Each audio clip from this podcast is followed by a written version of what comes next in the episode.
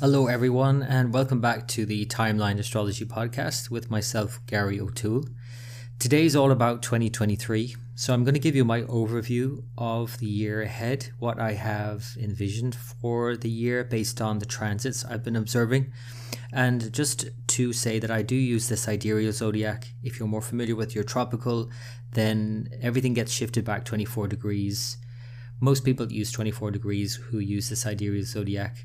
So I'm going to first of all give you my sort of rundown of what I think the main themes will be. And if you're not that interested in the actual astrology of it, you can just hear that and then tune out.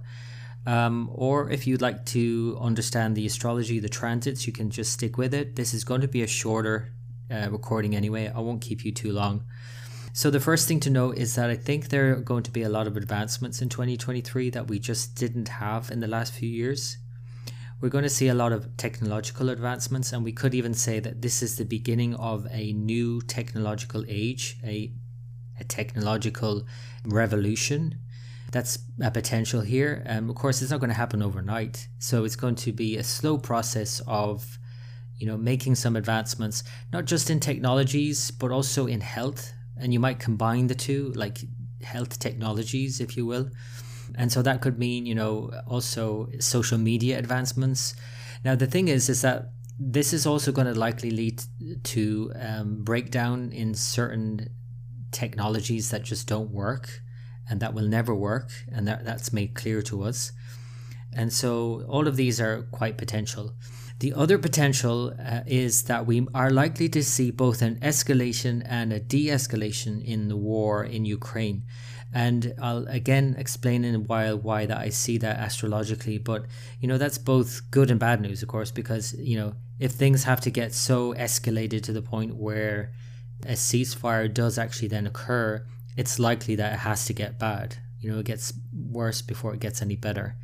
So that is likely to happen in the war situation. But ultimately, like I said, there could be a ceasefire in 2023. So that's good news.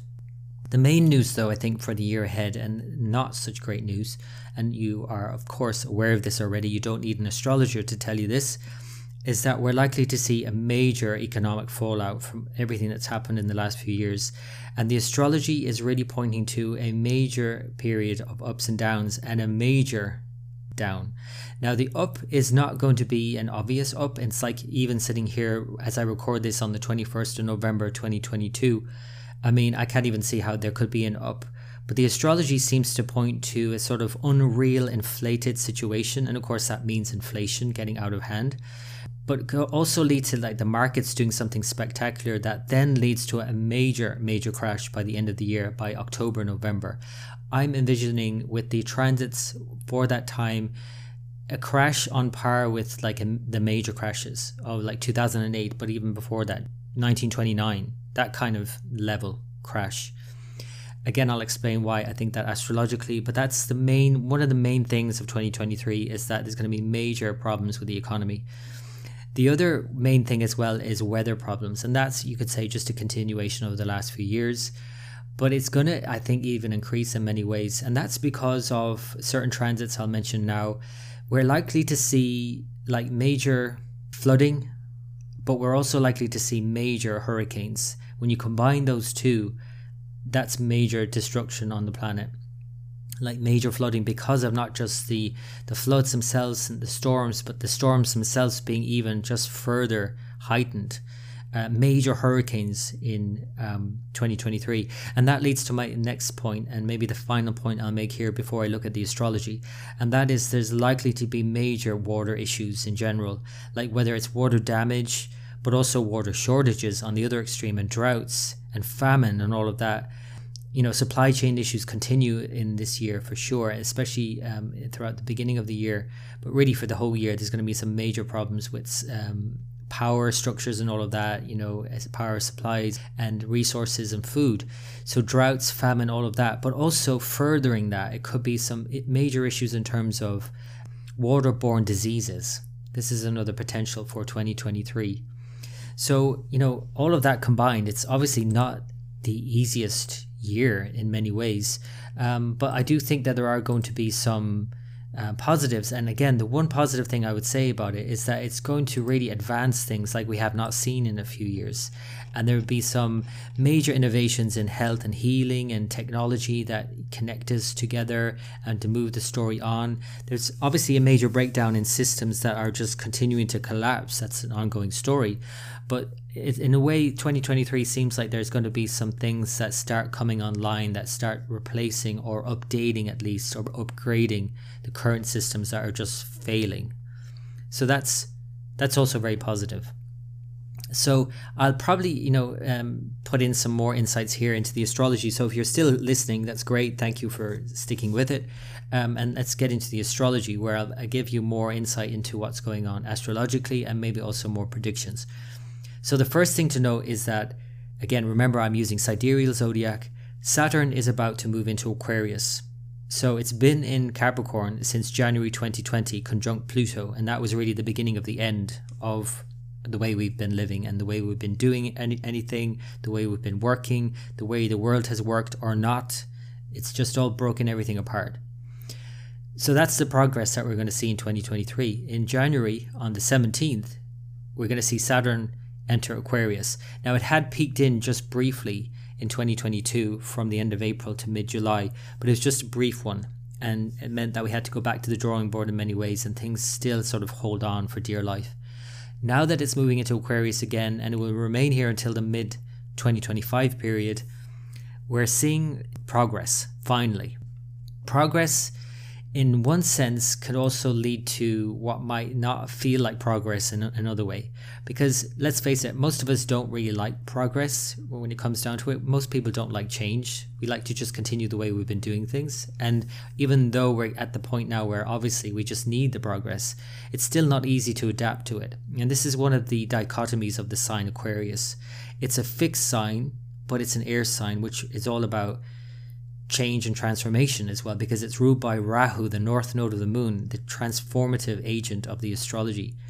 And so, but it's also ruled by Saturn, which is about keeping things as they were and trying to keep things safe and structured and stable. And so you've got like Saturn, which represents the past, and Rahu, which represents the future. And it's like you're trying to combine these two in a sign that's very fixed in nature. So that can play out in many different ways, with Saturn moving in here now. Also, Saturn is aspecting Rahu in Aries, which is looking for some new way of doing things, some new freedoms, and all of that. And again, that is more positive because Saturn now is no longer in a square to Rahu and Uranus in Aries. Saturn now is in this kind of more friendly dynamic and sort of more cooperative, so that's great. But again, the, the trick of this here is learning how do we take the past with us while progressing. And sometimes that can be, you know, expressed in maybe getting sort of hung up on how things need to progress and getting very sort of fixed in our nature. That's a fixed sign aquarius but it's all about the future. Getting you know fixed ideas about how things need to progress. So we might see this theme of like people getting very dogmatic about how things have to progress from here on in. Um, so that's something to be mindful of of course.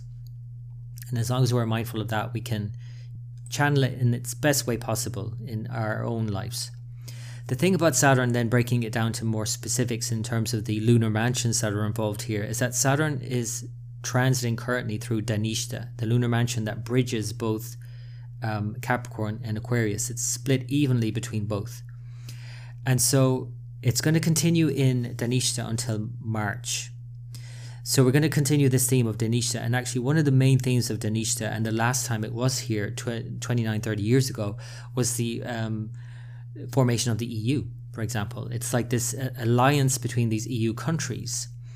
Um, what we're seeing again is this kind of reformation or reformation of you know the EU and the you know obviously the war in Ukraine is like solidifying that kind of bond between NATO and NATO countries and all of that as well. But on the other side of it, we're also seeing the formation of another alliance, the BRICS formation, which is like you know Brazil, Russia, India, China, and South um, Africa and other countries likely to form there as well. So this is a continued theme of Dhanishta. But now it's going to progress in March, and you might feel that things do progress more in March, as then Saturn enters this Shatabishaj in Aquarius and literally translates as 100 healers. And It's one of those star signs that doesn't have a very clearly defined star, like bright star, like others, or some which have a few bright stars within. This has a very um, many faint stars. And so 100 healers, you might say there's this kind of faintness about it. One of the symbols of it is an empty circle. And when you think about an empty circle, they contain every everything. All possibilities are contained within. And this is again the unusual sign Aquarius. And what we think of when we think about Aquarius is that, you know, how can this be true and that be true? But like they are true, they're both true, and we're all in this together, you know? And that's what Aquarius is all about. It's like, how do I get by with a little help from my friends would be obviously one thing we could apply to this sign. So Saturn moving into Shatabishaj in March is an important transition in terms of uh, understanding that all of it can be true, that we can take all of this and place it in the empty circle. The empty circle, though, also has other connotations in terms of the dark sun, um, as it were, because it's opposite Leo. And this is one of the challenges we're going to see in a big way in 2023, or even more so in 2023 and that is the opposition between the people, humanity gathering together, combining, forming a ring, literally. We've seen that in the past. People holding hands as like around the world, that kind of thing. That's the energy of Shatabishaj. Opposite Leo, which is like the leaders, the people who want to govern and lead us. And so we're going to see this dynamic now and this opposition between the people and governments even more so. The other potential of that, though, of course, is it's not just an opposition, but it's a kind of cooperation. It's like opposite each other. We're looking at each other now. We can dialogue. We can have a conversation. Whereas previously, Saturn in Capricorn was in like this in conjunct to Leo, and a very sort of um, fighting stance, you might say. So we've seen a lot of fighting, of course, around the world. So at least then they kind of like, okay, let's just come around the table and discuss these things and how we can progress together, basically. So that's Saturn in Shatabishaj. This 100 healers also suggests that there could be a lot of new medicines, but also could suggest that there are other diseases that we're having to deal with and require more medicine. So that's another issue here with Saturn. And especially, like I said, the water uh, based diseases or those kinds of things would be more of an issue because Shatabishaj is ruled by Varuna, the god of the oceans. And so we're going to see water issues, like I said, either water shortages because Saturn tends to reduce things, creates problems, uh, gets us to see the problem at least so that we can really deal with it and all of that. So it will likely show water problems and water based diseases that we have to deal with. But again, on the other side of that, it could also show a lot of advancement in terms of dealing with these and coming up with cures and treatments and all of that. So that's Saturn moving into um, Aquarius. There are other themes of that, of course, as well, though, and that is this kind of sense of thinking about everybody, thinking about the everyday person, how we can help the everyday person. And so that would be a big theme as well moving forward in terms of um, some either civil rights acts, you know, things like that. I mean, literally, the Civil Rights Act in 1964 uh, came about when Saturn was in Aquarius.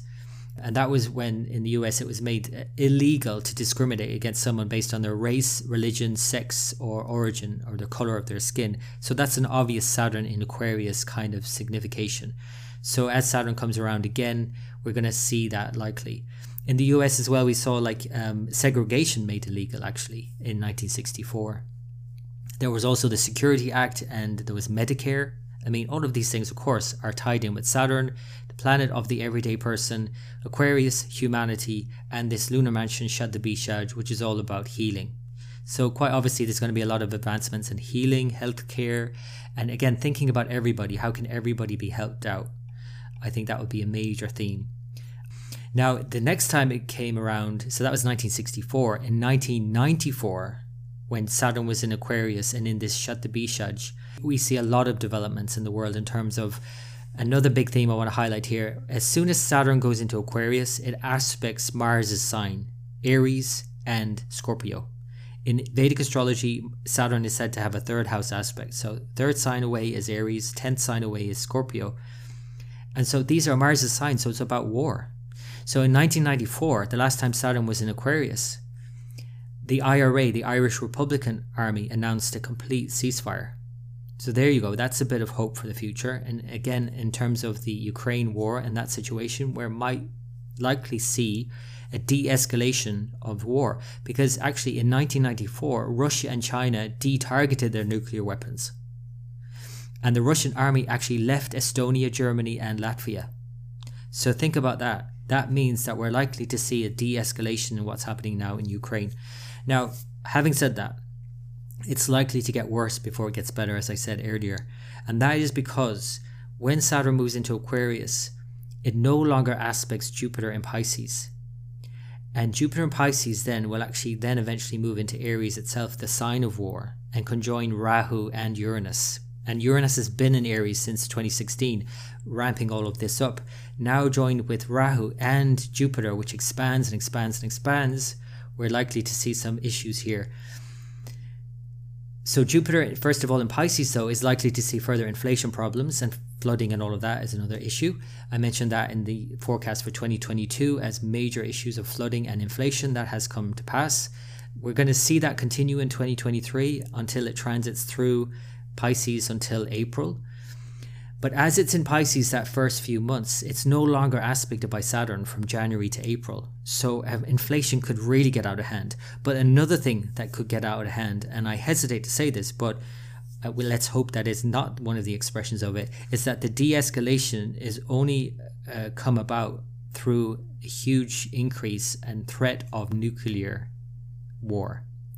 Now, or whether we call it nuclear war or nuclear weapons being used, this is one of the problems with Jupiter combined with Neptune in Pisces, because Neptune will actually return to Pisces in February as well. So we might say February to April is a really tense time to be mindful of this kind of further escalation, whether it's in Ukraine, Russia, or whether it's in North Korea, wherever it might be, or the war situation that's potential here in China, Taiwan.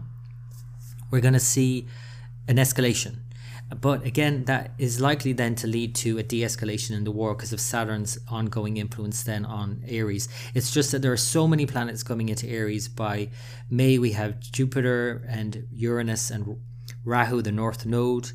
And so we're going to see, you know, a lot of emphasis on the sign of war. And that continues really throughout the year until the end of October, when then finally Rahu, the North Node, the exaggerator, the uh, instigator in a way moves out of Aries by the end of October.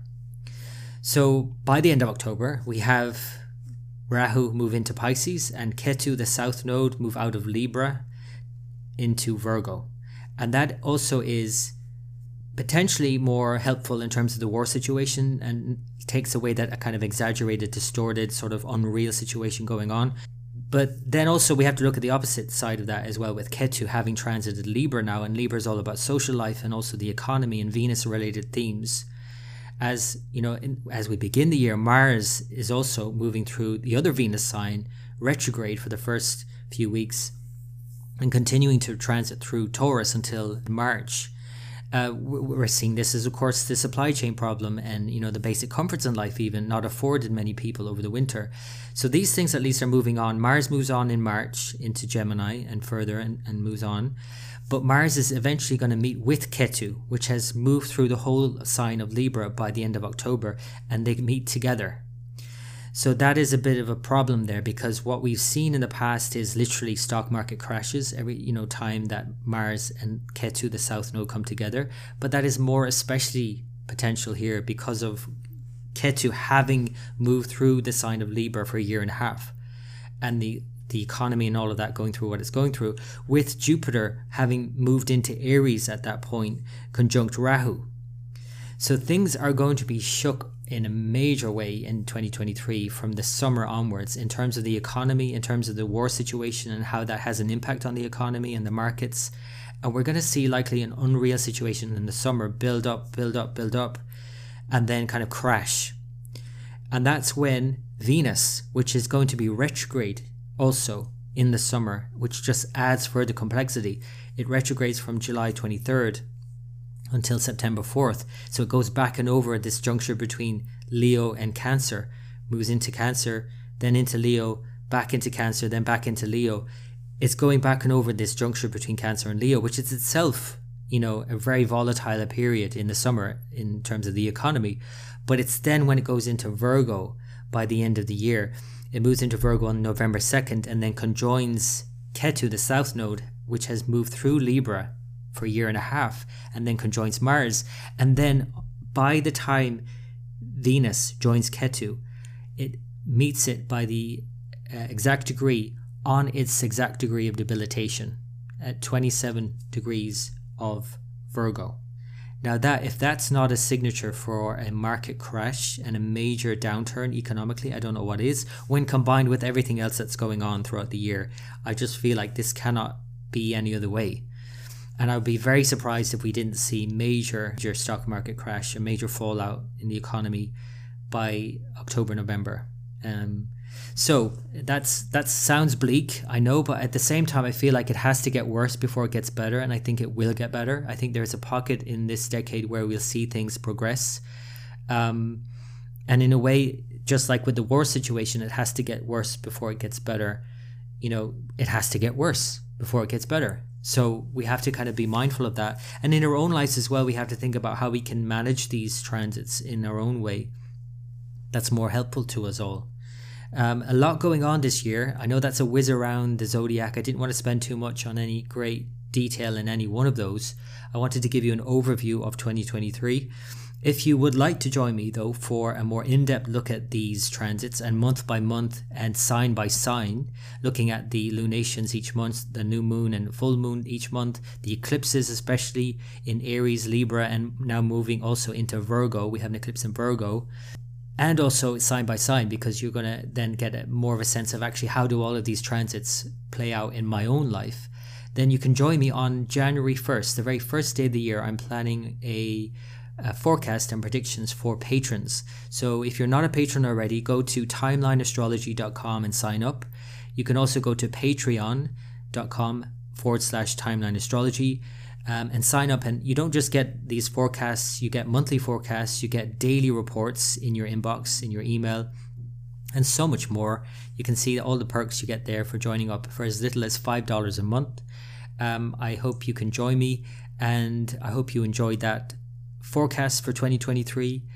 And I wish you all the very best for the year ahead. Okay, until next time.